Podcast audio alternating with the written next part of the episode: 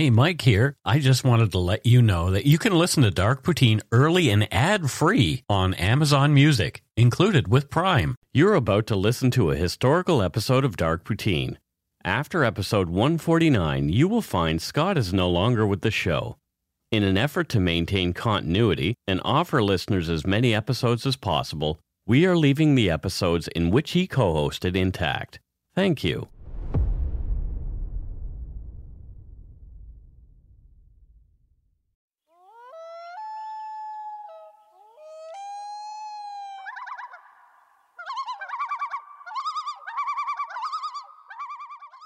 Welcome to Dark Poutine. I'm Mike Brown, creator and host. With me, as usual, is my good friend and co host, Scott Hemingway. Say hello, Scott. Hello, Scott, and to everybody listening. Dark Poutine is not for the faint of heart or squeamish. Listener discretion is strongly advised. We're not experts on any of the topics we present, nor are we professional journalists. We're just two regular Canadians interested in crime and the darker side of history. Let's get to it. Put on your toque, grab yourself a double double and an Nanaimo bar. It's time to scarf down some dark poutine. Mmm.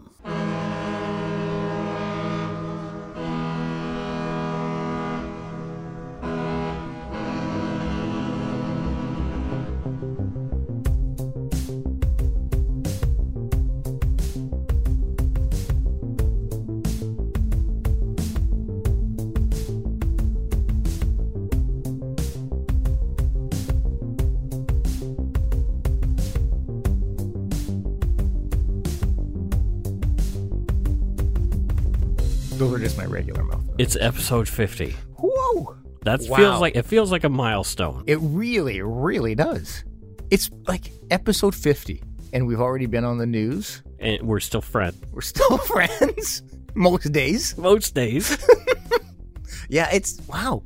From just sitting talking about it to episode 50. right. That's pretty spectacular. It is amazing that we got this far.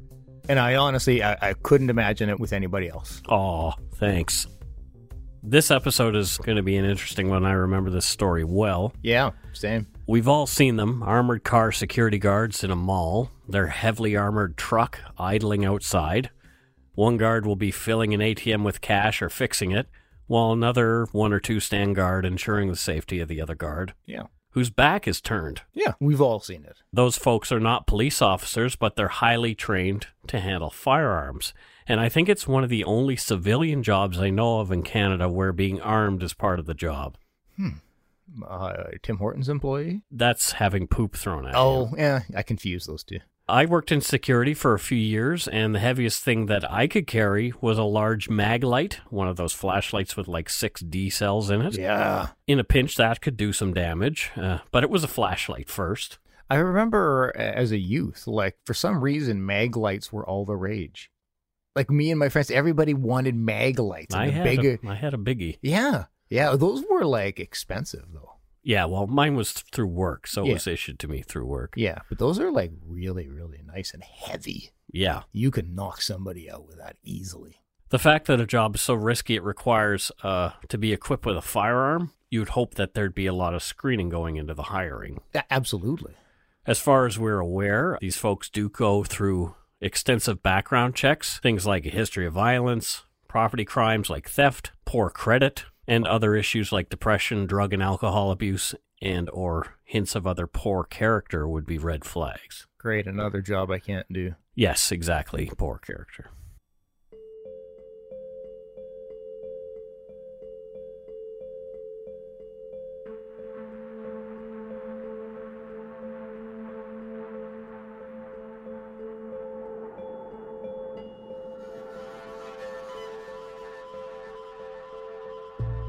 In the early morning hours of June 15, 2012, a dark blue G4S Cash Services armored vehicle pulls into the Hub Mall in Edmonton, Alberta, and parks. As well as containing shops, the Hub Mall is a student residence of the University of Alberta. Another white G4S minivan pulls up behind the armored car. Michelle Shegelski, 26, and 25 year old Matt Schuman are in the minivan. Michelle was a veteran with G4S and a trainer there to teach and observe the green group of guards in the armored truck. This is on the job training. There are three other guards in the armored truck. Eddie Rejano, 39, was tasked with driving. Brian Ilesic, 35, and relative newbie Travis Brandon Baumgartner, 21, were in the back of the truck with the cash. They were at the mall to replenish the ATMs at TD Canada Trust just inside the mall's entrance. It was their third stop of the night, and the evening had been uneventful thus far. As the other four guards exited the vehicle and entered the mall, Eddie Rejano waited with the truck idling outside. Each member of the team had a 38 caliber revolver on their hip and two speed loaders of hollow point bullets on their belt, giving each a total of 18 rounds in case of a shootout. A hollow point round is meant to inflict the highest amount of damage possible inside the body of the target by deforming and fragmenting. As the bullet fragments, it loses some of the force needed to go all the way through the target, lessening the likelihood of unintentional wounding or killing of another person collaterally. Shots ring out inside the mall, and screams are heard around 12 minutes after midnight, which is when the first 911 calls are made. A tall man dressed in a dark security guard uniform is seen running out of the mall. He shoots Eddie Rejano, first in the face just under his eye and then twice in the back of the head, leaving the father of two face down in a pool of blood. The man then hopped into the driver's side of the armored truck and sped off out of the parking lot. A couple of Project SafeWalk volunteers were the first on the scene, seeing Eddie not moving and clearly deceased on the pavement outside the mall. When they entered the mall, they heard a thud and moaning from inside the locked ATM vestibule, and they saw blood seeping out from under the door. Members of the Edmonton Police Service and ambulances arrived minutes after the 911 calls. First responders could not enter initially as the vestibule door required a key that the people presumed to be inside would have. They heard one man crying for help and moaning and screaming incoherently. The amount of blood coming out from under the door indicated they had to act fast. Unsure where the gunman was, some of the officers began immediately securing the area. This was home to hundreds of U of A students other officers began to work on the door to the vestibule of the ATM, trying to bash it down. Police were also unaware at that point of the man who had been seen driving away in the G4S truck. They had no idea what they were dealing with. It was a tense situation.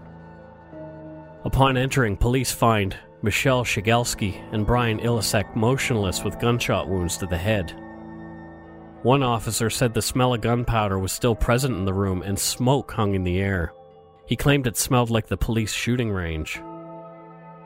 Police were slipping and sliding in the massive amount of blood in the small vestibule. Paramedics and police dragged Michelle and Brian out of the room for more space to work on them, leaving streaks of blood behind them. The two showed no signs of life. It was obvious that the massive head trauma they'd both incurred was not survivable. Also shot in the head but alive was the man who'd been yelling for help, Matt Schuman. Schuman was working part time to top up his full time gig as a military fireman. He was rushed to the hospital where doctors removed a fist sized portion, almost one fifth of his entire brain mass. All four of the victims had their guns still in their holsters, and all had been shot in the head at point blank range. To the investigators, this meant that the shooter was able to get the drop on his victims inside the ATM vestibule. As Eddie had been shot in the face without unholstering his weapon, this indicated it may have been someone he'd known. The fifth guard who'd been with them was missing. The university was in lockdown as there was a gunman on the loose who'd already taken three lives and left another nearly dead. Where was Travis Baumgartner? Was he also a victim? Or even more horrifying to think, was he the perpetrator? Police needed to know his whereabouts, and right now, the manhunt began. Oh. Wow. What an intense scene. Yup. Here's an Edmonton Police Service announcement from the morning after. Thank you, everyone, for coming this morning. We are dealing today with what can only be described as a horrific act of violence at approximately 12:10 a.m. this morning, several employees of the armored car company G4S were making a delivery to a bank located in the Hub Mall on the University of Alberta campus. At some point during the delivery, three of those mm-hmm. employees were shot at a location inside the mall. A fourth employee was shot outside the mall. Of those employees, I can confirm that three are dead and a fourth is in hospital right now. A fifth employee is a person of interest and is part of an intense police investigation that started in the early hours this morning. Edmonton Police Service, RCMP, Canadian Border Services Agency, and U.S. Customs are looking for Travis Baumgartner, and I'll spell that last name B A U M G A R T N E R. He is a 22 year old male born May 16, 1991, and is believed to be driving a dark blue Ford F 150 truck. Photos of this missing employee will be distributed here shortly, and we would appreciate your assistance in making these photos available to your audiences. If anyone should spot this individual or his vehicle, they should call police immediately and not approach him or contact him in any way. His involvement in this morning's shooting is not clear to us at this point, so his status to us is still a person of interest. To the families of those involved and to the co workers of these employees from G4S and all of us here at the Edmonton Police Service and all the citizens of Edmonton, share your feelings of shock and disbelief. Our thoughts and prayers are with you at this very difficult time. Early on in the investigation, police discovered the abandoned idling G4S armored truck in an East Edmonton neighborhood near a G4S compound. It had been emptied of cash, estimated at first around $360,000. Yeah, pretty quickly it's easy to start putting two and two together what the motivation was here. Security video from a nearby building showed a tall man leaving the armored vehicle and running, duffel bag in hand, to another dark colored truck that appeared to be a Ford F 150. Travis quickly became a suspect. Throughout the first day, as well as investigating and searching for their suspect, police began to inform the devastated families of the murdered security officers that their loved ones would not be returning home. Jeez. Michelle Shegelski, her friends called her Mick. She was born on June 29th, 1985. She grew up in High Level Alberta, where her father, Peter Ernst, was the mayor of the town at the time of her murder. Oh. She'd been an Army cadet in her teenage years until after graduating high school when she moved to Edmonton to go to the U of A. Hmm. She graduated from U of A in 2007 with a Bachelor of Arts, majoring in psychology and minoring in philosophy. She'd traveled to Rome and London on her own. Quite an achievement. Yeah. Michelle had joined G4S four years prior and began working her way through the ranks, starting out patrolling a grocery store. She also volunteered with the Edmonton Police from time to time. She's remembered for her fun sense of humor, creativity, and determination to overcome the obstacles in her life. She was a security guard who was afraid of the dark. oh, she sounds like an amazing and cool person. Yeah. She loved reading and liked writing too, keeping a blog of her own. Hmm. She really enjoyed a challenge learning to speak Chinese and had taken lessons in belly dancing. Ambitious. Michelle was a newlywed when she died.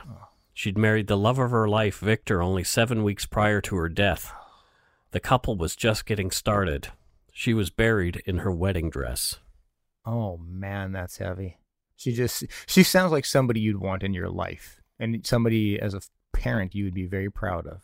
Brian Ilesic was born on September 16, 1976. Brian's parents, Mike and Diane, said in a statement, Words can't express how huge the loss is. However, we know that life goes on, and we know that Brian will always be, and in quotes, be is in quotes, with us forever in our hearts. And I guess they called him B. Yeah. Friends said he was a fun loving guy. He was a devoted father who doted on his 12 year old daughter, Kiana. Friends and family members of the community held a fundraiser for Kiana and had raised over $24,000 as of late August 2012, only two months after the shooting. Oh my God, that poor girl.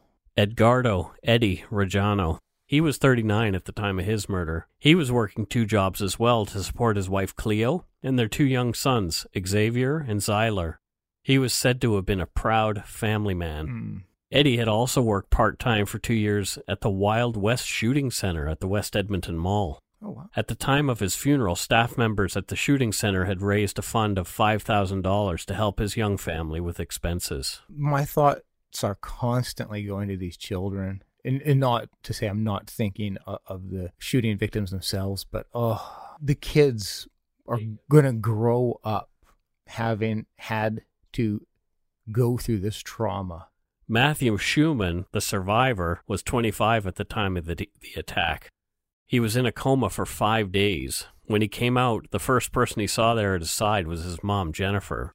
With his family cheering him on from Ontario, Matthew had to learn to walk, talk, and even relearn basic skills like his ABCs and one, two, threes. Hmm. He got to go home in August where he could spend more time with his son, Landon. Matt had to return to hospital to have a metal plate installed to reinforce his head where the bullet had shattered his skull.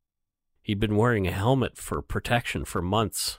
Matthew's recovery has been miraculous, although he's lost part of his vision. Oh, what a what a strong man, though. Wow.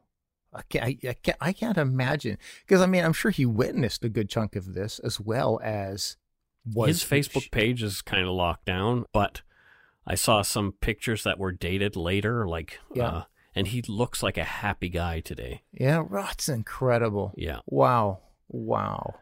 In Sherwood Park, Travis Baumgartner's mother awoke to find a bundle of cash worth just over $64,000 on her kitchen table. Hmm.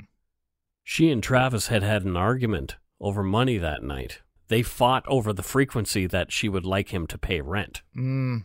Mm. Sandra, his mother, said Travis had stormed out, saying she needn't worry anymore. He wasn't coming home, but she'd get her money. She also said she'd never seen him so emotionally cold, feeling like he was acting like a different person that night. Travis was in big trouble financially. He had only 26 cents in his bank account. Jeez. He was also found to be in debt with friends and had just purchased the $58,000 truck that the cops were now looking for. His mom had co signed the loan for him, and this contributed to the argument. He loved the truck and was known to park it far away from the others in the G4S lot. He didn't want any dents or door dings on his baby. Oh. Sandra notified the police about the money, and they seized it. As well, they recovered pants and boots belonging to Travis. Apparently, he'd come home and changed after the shooting, leaving without waking anyone else. His pants and boots, it turned out, had DNA from both Michelle Shegelski and Eddie Rejano on them. Travis had also swapped the plate on his truck for the one on his mom's car. In Alberta, they only have the rear plate. Hmm. Okay. That wasn't discovered right away, so that's why the police gave one plate early Yeah. on and then later changed that. I, I can understand. Yeah. So these were not the actions of an innocent man. No. A friend who Travis owed money to also found a bag with $6,000 underneath his truck. Having seen everything unfolding on the news, the friend knew exactly where the money had come from and he was mortified. Yeah. No kidding. Even Travis' close friends since elementary school feared for his own safety. Huh. No one knew what he might do next. Yeah. Travis's mother pled for him to give himself up through a police press conference given at 9 p.m. the evening of the shootings. Here's some audio of an EPS spokesman that night saying the words from Travis's mom. We uh, had the opportunity to speak to our suspect's mother, uh, her name being uh, Sandy uh, Baumgartner, and uh, she wanted me to read a plea to you, to the media, and to the citizens of our city, and to the rest of the people in Canada, uh, a plea to her son to turn himself in. And I'm going to read verbatim what she said here. Said, Trav, I'm sorry that we had an argument last night and had bad words between us, but I want you to come home and do the right thing. Let's work this out together. She then stated, As your mother, I ask that you come forward now and take responsibility for your actions. Please, Travis, I love you. I'm pleading with you with all my heart to end this without further bloodshed. As your mother, I promise to you now that I will be there by your side to support you. You're not alone, Trav. Please, I love you and I want to help you. Call police now and end this peacefully. I think it's important to state as well that Mrs. Baumgartner wanted me to pass along her, uh, her sincere, uh, deep, heartfelt uh, sympathy to the victims' families. She would have preferred to de- deliver these condolences herself, but you can probably uh, well understand she's quite upset by all of these events. She's in a state of shock, and she just wants Travis to turn himself in. I saw some video with his mom speaking later on about what she'd been through Mhm. as a mom in this situation, and she was so distraught. I really felt for her. I can't imagine being a parent and your child being responsible for such a Oh. horrible thing. I, I can't imagine. And there are times where we like to hold the parents culpable for their kids' actions, but uh, uh, I get I gather there's a lot of sincere sincerity in what she's saying and going through, and also a victim here. Travis Baumgartner was a 2009 graduate of Bev Facey Community High School in Sherwood Park, Alberta. He'd worked a while in the oil patch and did a bit of work in construction before getting his gig at G4S. Friends said they'd noticed changes in Travis as his mood darkened after high school. He'd begun to realize that life could be difficult, and being blonde, blue eyed, six foot four inches tall and fit only got you so far. Travis's transition from high school to the real world was a tough one. He wasn't making the money he wanted or saw himself entitled to. One friend said he'd started smoking what he referred to as synthetic marijuana, also known as K2 or spice, and was heavily into it for a couple of years before the shootings. From drugabuse.gov, K2 or spice, also called synthetic cannabinoids, are human made, mind altering chemicals that are either sprayed on dried, shredded plant material so they can be smoked, or sold as liquids to be vaporized and inhaled in e cigarettes and other devices. The products are also known as herbal or liquid incense. Huh, I did not know any of that. Spice or K2 is not actually marijuana at all, and the potency can be extreme and it is said to be highly addictive. Hmm. Spice has been sold in head shops and on the streets as potpourri and is often marked not for human consumption. From mentalhealth.net, some of the effects of long term spice usage include changes in cognition, personality, and intelligence, memory loss, brain damage, depression and anxiety, aggressive behavior, thoughts of suicide, gastrointestinal problems such as vomiting and diarrhea, decreased immunity, skin infections, rapid heart rate, and other cardiovascular problems. So that sounds like some nasty drug. And yeah. marijuana is a lot less harmful, and as it's now legal in Canada, Yeah. you know, Yeah, absolutely. They sound like very, very. Di- I thought there was more similarity between No. the two, but no, no. no. And maybe people think that. Yeah. I don't know. And this in no way excuses someone's behavior. If No. they're uh, they're on drugs, they No. they've chose to ingest those drugs and Yep, have to be accountable for such. Travis's Plenty of Fish profile is interesting, and I'm saying that in quotes. its title is Lee Trav. That's what he calls himself. Mm. It says, I'm a great guy. We don't come along often. So, uh, yeah. Hey, just Yeah. bear with me. Yeah, I'm up. Yep. In a few of his online social profiles, he calls himself Lee Trav, and I'm not sure of the origins of that, but he's a great guy, and they don't come along often. His profile photos are him shirtless in the bathroom taking a mirror selfie. He's, you know, you see that a lot. Yeah. And but another one is a creepy selfie with that black hoodie and a black scarf covering all but his eyes, and then another photo of his truck. Yeah. So I saw these photos, and you know, well, eh, well, I mean, he was in good shape. He he was pretty fit, but what a douche nozzle he is. And- Wait, oh, Scott, okay. we have more to talk But about. wait, I just I've got to address the I'm a great guy. We don't come along often. I have to. It speaks for itself, does There- it not? eh, there's a thing like if you have to proclaim you're something, you're not that. Like Trump constantly. uh, like narcissists? Yes, if you, I am fantastic. Everybody says I'm funny. You're not if you have to say that. Ugh. Well, wait, it gets better. Oh, great. He lists his interests as gaming, driving, physics, golf, working out, science, astronomy, going to the firing range, sports, biology, and decent books.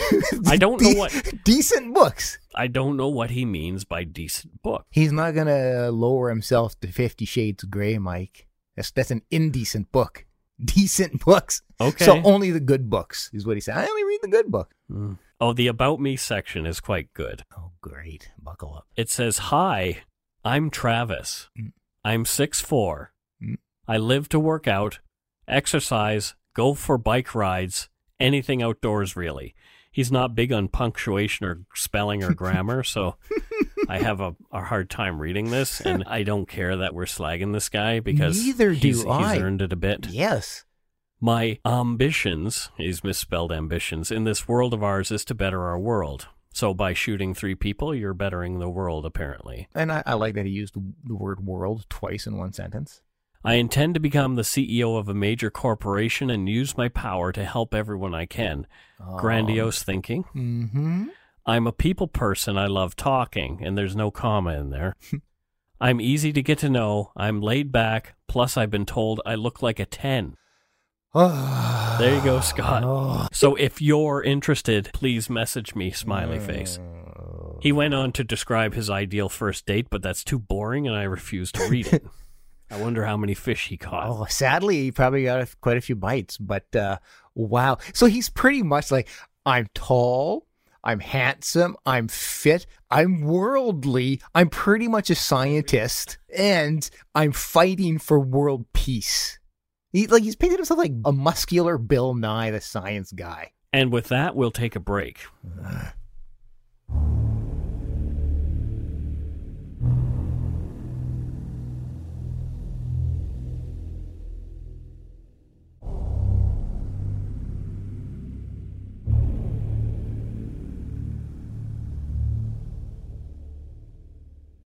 All right, we're back. And and we're over Baumgartner's plenty of fish hump. I'll never be over that. There's more interesting things about this guy that you're going to be impressed with. Oh, great. Baumgartner wanted to be an Edmonton police officer. Okay. And according to his friends, he applied but was not accepted. Oh, We're not know. sure whether that's actually true or not. And if he did apply and wasn't accepted, we don't know why he wasn't. But it could have been he didn't have any post secondary education, as most police services require a degree now, or experience of some kind. And he had neither. well, yeah, they probably also saw his plenty of fish profile.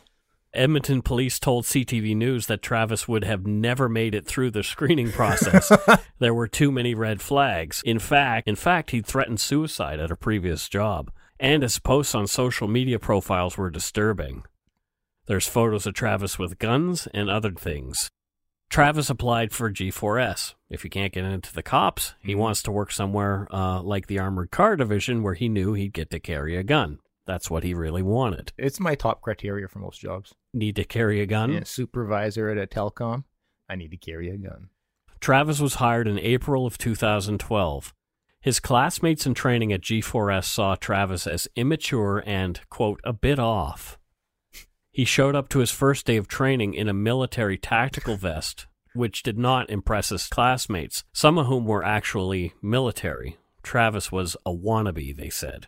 Yeah, he really is coming off as needing to portray himself as something he's not. We're unaware of the type of screening that G4S does when they're screening people. He was posting things on his social media about the job right away.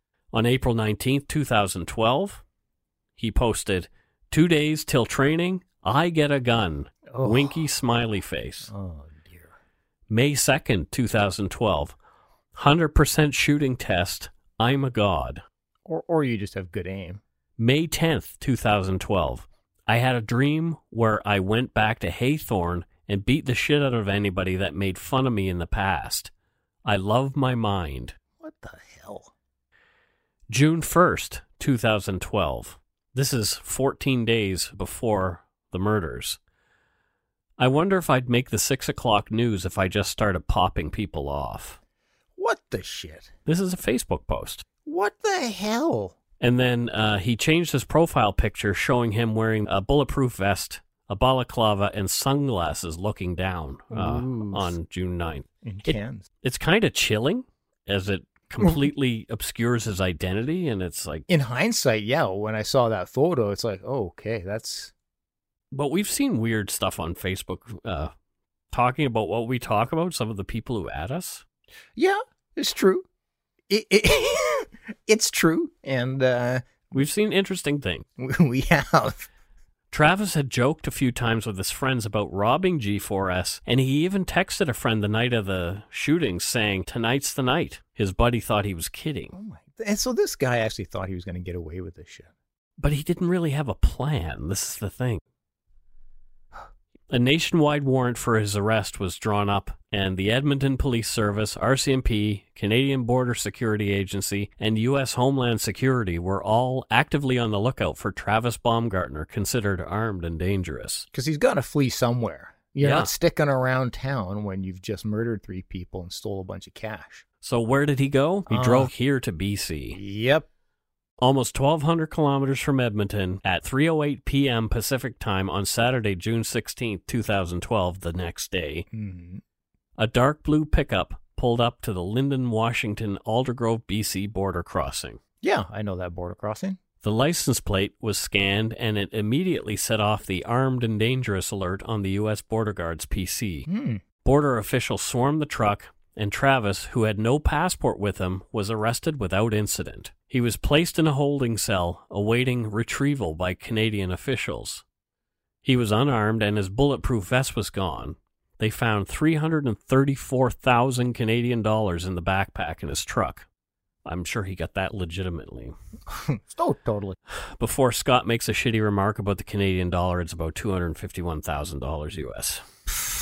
Travis was quickly turned over to Canadian authorities, but now he had some bullshit to sling. Oh God. Although Travis gave a fake name, David Webb, at first he claimed he could not remember the last four days. Oh my God. He claimed he was held at gunpoint and told if he didn't drive this bag of money to Seattle, his family would be killed, specifically his mom. Does this story sound familiar to anyone, uh, David Webb?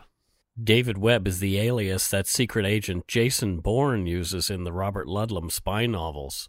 Oh, okay. Oh, so these are the decent books he was referring to. Yeah, I'm pretty sure he's a movie guy and not a book guy. yeah, yeah. Yeah, I think he's probably watched Matt Damon. if you have to say you qualify your reading with decent books that you don't you don't read. Jason Bourne, aka Webb, is a secret agent and trained assassin who has his memory erased to make him a more effective weapon. Great movie. Great movie. Bourne has been played in 1988 on TV by Richard Chamberlain. I don't really. Yep, same guy from Shogun. Yeah. Yep. Yeah. And more recently by Matt Damon and Jeremy Renner. Yeah. Yeah. Yeah. The Matt Damon ones. I um, I never saw the Jeremy Renner one. I saw it. It's it's pretty good. I'm not a big Jeremy Renner fan. Yeah, I'm indifferent to him, but uh, I'm a, I'm a Matt Damon fan. Even later, back in interrogation, Travis claimed a man with short blonde hair, a tribal tattoo, and brown eyes had been watching his mom and would kill her if he didn't drive his money to the U.S. Did you just describe Mike Tyson? Tribal tattoo? No, but it, a Oh. blonde hair? Yeah. Mike okay. Tyson doesn't have blonde hair. No. He said, I'm just trying to help my mom, sir. Oh, well, what a decent chap he is. We, we've misunderstood him. The detective left the room for 15 minutes, and when he came back, he started talking to Travis again. After accidentally referring to Travis as Trevor three times, the narcissist in Baumgartner could stand it no longer. Actually, it's Travis, he said. so out the window goes the David Webb story. Holy shit. All you got to do is say his name incorrectly, and his ego can't handle it. And this guy is an a, he's a moron. I am not somebody who was there to give the person an intelligence test, but 10, it's quacking a bit like a duck. Yes, his, his actions and behavior indicate he's he's a moron from my perspective. This was the turning point. Travis said, I just can't believe I would do something like that. He said that he went to work around 6:30 p.m. The detective asked Travis, "Were you mad when you got there?" And Travis said, "I think so. Just mad at the world, I guess." Oh well, there. That then you why, you've got every right to go take Well, children's he just had a- fathers. Had a, fight with his mom. He claimed people at work didn't like him and made fun of him, just like we're doing. And he was resentful with G4S management. The detective asked, Who did you kill first? After a pause of about 30 seconds, Travis leaned forward and quietly said, Michelle. Hmm. This is when the details started to spill out. From the agreed statement of facts, later read into evidence, at 1651 hours, the accused admitted to Detective Jones that he shot his three co-workers and Eddie, who was outside the truck. He didn't recall any reasoning to the order in which he'd shot them. He stated, I think I was just mad at everybody. He admitted that when he shot each of them, he was aiming for their heads. He put the bulletproof vest in a creek in a different place from the gun near Banff. No one will get it. He made sure of that, he said. Hmm. And uh, apparently those things have never been found. Travis then tearfully wrote letters to all his victims, as we've seen the police have others do when they're taking a confession. Mhm. But he wasn't done talking. Now he couldn't shut up. He was put into a cell wired for sound with an undercover police officer. He talked for about an hour and a half and started as he laid down on his bunk in the cell without prompting. I did it all, he said. I killed those people and robbed their truck. I've heard audio from this interaction, and it's excellent. There's no mistaking what the two are talking about. There's no noise or anything like that. It's very clear audio. Hmm. And Travis's tone gives us a real glimpse into the heart of a stone cold murderer. Hmm. The audio is unavailable publicly in its entirety. I heard it in a documentary, and there's music behind it, and I don't want to steal it from there. Yeah, gotcha. So let's have a little play. Oh, do I get to act again? Scott gets to act, Oh, and yeah. I get to act. Yeah. So, from the agreed statement of facts, Scott and I will read a blurb of, of what Travis and the officer said. Scott will play the officer, and I will play Travis, the accused. Respect my authority. So it starts with Travis. Yeah, I was using hollow points too, so it just pop. Brains are mush. Fuck. Yeah. They go in and they don't come out. All it takes is one, eh? Well, apparently not, because the fourth guy. Yeah. Well, fuck.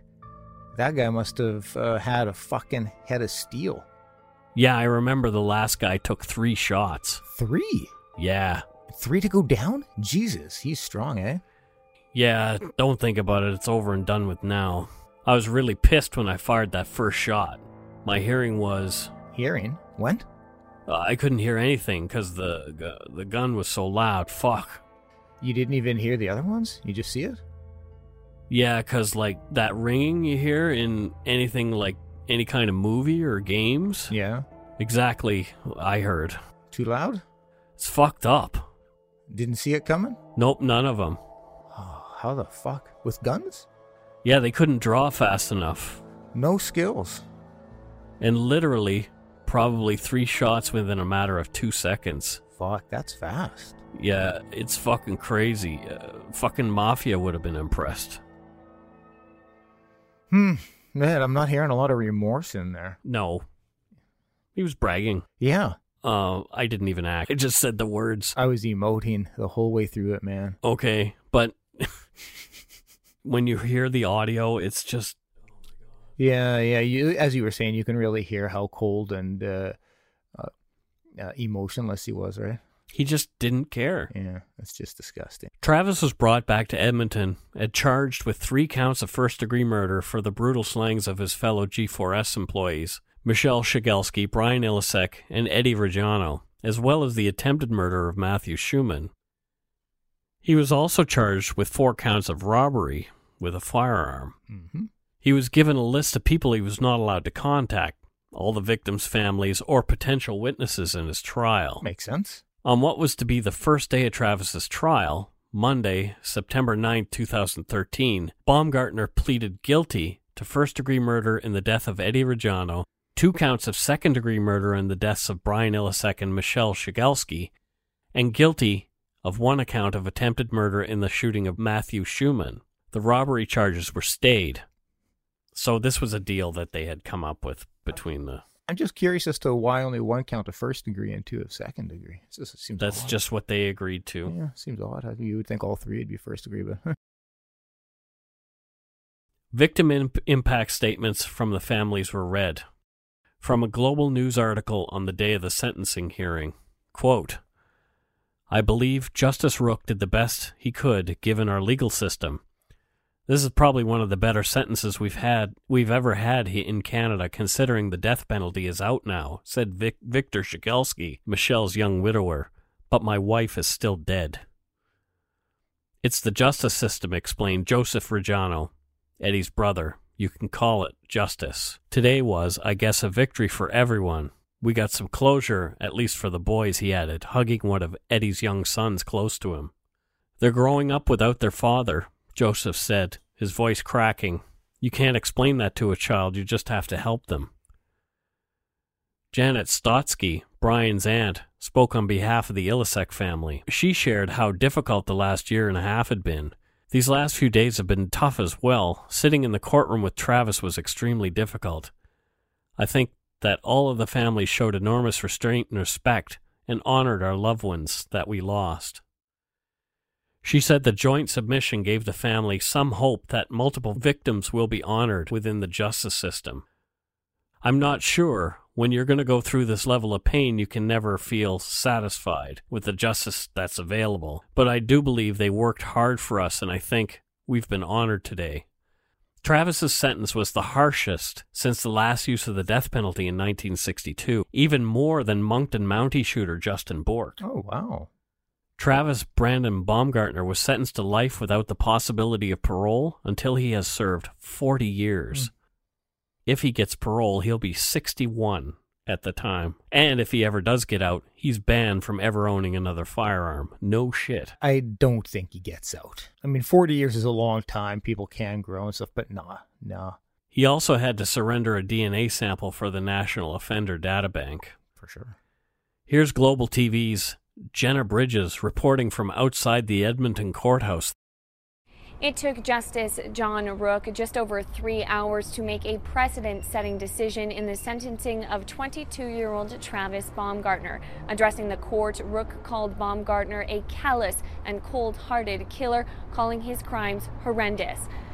Justice Rooke gave calculated and thorough reasons for his decision. Court heard the justice read excerpts from victim impact statements saying it took, quote, a strong stomach to read the emotional pleas. In the end, he said he did not find the joint submission by the Crown and defense to be contrary to public interest, and for that reason, it was accepted.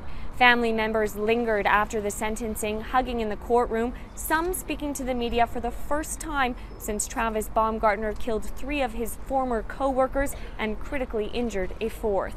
It's uh, affected us pretty hard. Ed was a big part of our lives, you know. He rose the two of us together. Been hard. There's satisfaction for us knowing that you know every victim that he took, uh, he's had some time added onto his sentence. I think that's very important for the survivors. Travis Baumgartner wore a black suit and, much like trial on Monday, remained expressionless and emotionless staring mostly straight ahead with his eyes lowered. He rose only for his formal sentencing and did not speak. Travis Baumgartner will be eligible for parole in 2052. He will be 61. Good riddance, Travis Baumgartner.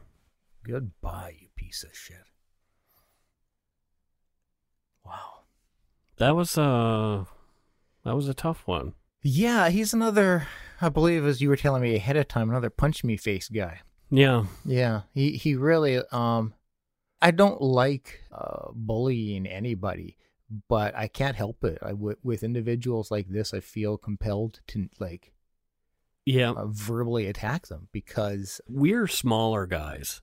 Yes. And we both know those kind of guys from high school. Yes. And I'm not saying that Travis was one of those because I don't know that for sure. I don't know.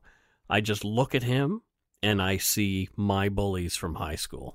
Yeah, a- absolutely. And then when describing his actions and everything, like he sounds like a very, very entitled, very, narcissistic, narcissistic yep. sociopath. Yeah, uh, he just all that was important was him. He really had no escape plan. He had no. a, he had a short term escape to get away from the scene, but he had no like what you know like how do i get away with these riches and you're gonna think you're gonna drive across the border without a passport Not, a- not the sharpest tool in the Oh, shed. No. Anyways, rant over. Before we go, we want to give our shout outs to our new patron patrons. This week's good eggs are uh, Allison Wingrove from Woburn, Massachusetts, Hey, Allison, thank you. David Hanson from Ottawa, Oh, Ottawa, Ontario. Amanda Holt, Oh, thank you, Amanda. Michael Pittman from Greenville, North Carolina, Man, we've got uh, people from North Carolina, Greenville, listening to us. Thank you, Michael. Catherine Buchanan from Victoria, BC. Oh, hey, Catherine. She come into the uh, meet and greet? Unknown. It will have passed by the time this uh, episode drops. Well, it's not my fault. She can get a time machine. I have a feeling we're going to meet her there. Chantel Bell from Vancouver, Washington. I was Oh. chatting with her a bit. Oh, yeah, it's just across. Well, not just across the border, but it's a Close to Mount St. Helens. yeah, it's about a five-hour drive or so from here. So Christine Tutt sent us some donut money over PayPal. Thank you very much, Christine. Yeah, she's good people. I, I've chatted with her. She's good people. Thanks so much to our patrons, past and present, for your pledges. We really appreciate your support of the show. If you want to help support the show, you can do so at patreon.com dark slash dark poutine. For a one-time donation, you can send us some donut money via PayPal at our email address, darkpoutinepodcast at gmail.com. And I didn't say PayPal this time. Oh, you did, but I suspect you're going to edit it out. I did. You did. Check our website, www.darkpoutine.com, for show notes and other cool stuff. Follow us on Facebook, Twitter, and Instagram. Just search for Dark Poutine and tell your friends about us. Especially fun is our closed Facebook group, The Yumber Yard. We're active there and you can meet some other cool listeners, Oh, yeah, absolutely. Yeah. Lots of great listeners. Lots of great people in there. great folks. Absolutely. And we're all trying, we are trying to do a card exchange, but Canada Post can't get their act together. So some people aren't going to get their cards in time for. Christmas. Yeah. Yarg. Come on, Mhm. Canada Post. You can subscribe to us on iTunes Podcasts, Google Play, Stitcher, TuneIn, Spotify, or wherever you get your on demand audio. How about them apples? I like them apples. Don't forget to be a good egg and not a bad apple. See you next week. Bye bye, everybody. Bye New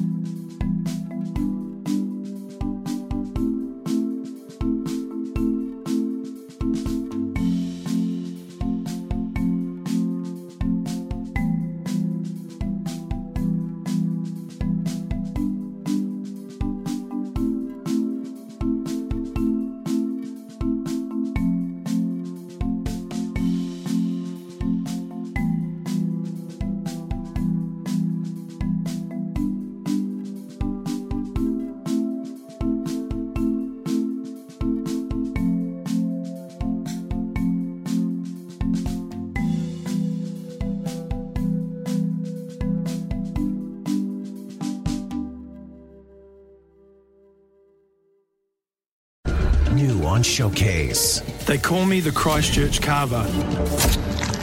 Based on the international bestseller, This trademark souvenir. Can't stop thinking about the apple. Usually he eats it. I've got a copycat on my hands. I know who you are, Joe. I know what you do. You have two days to find a copycat. This is way harder to make sense of when you didn't do it. Dark City, The Cleaner, all new Wednesdays on Showcase. Stream on Stack TV.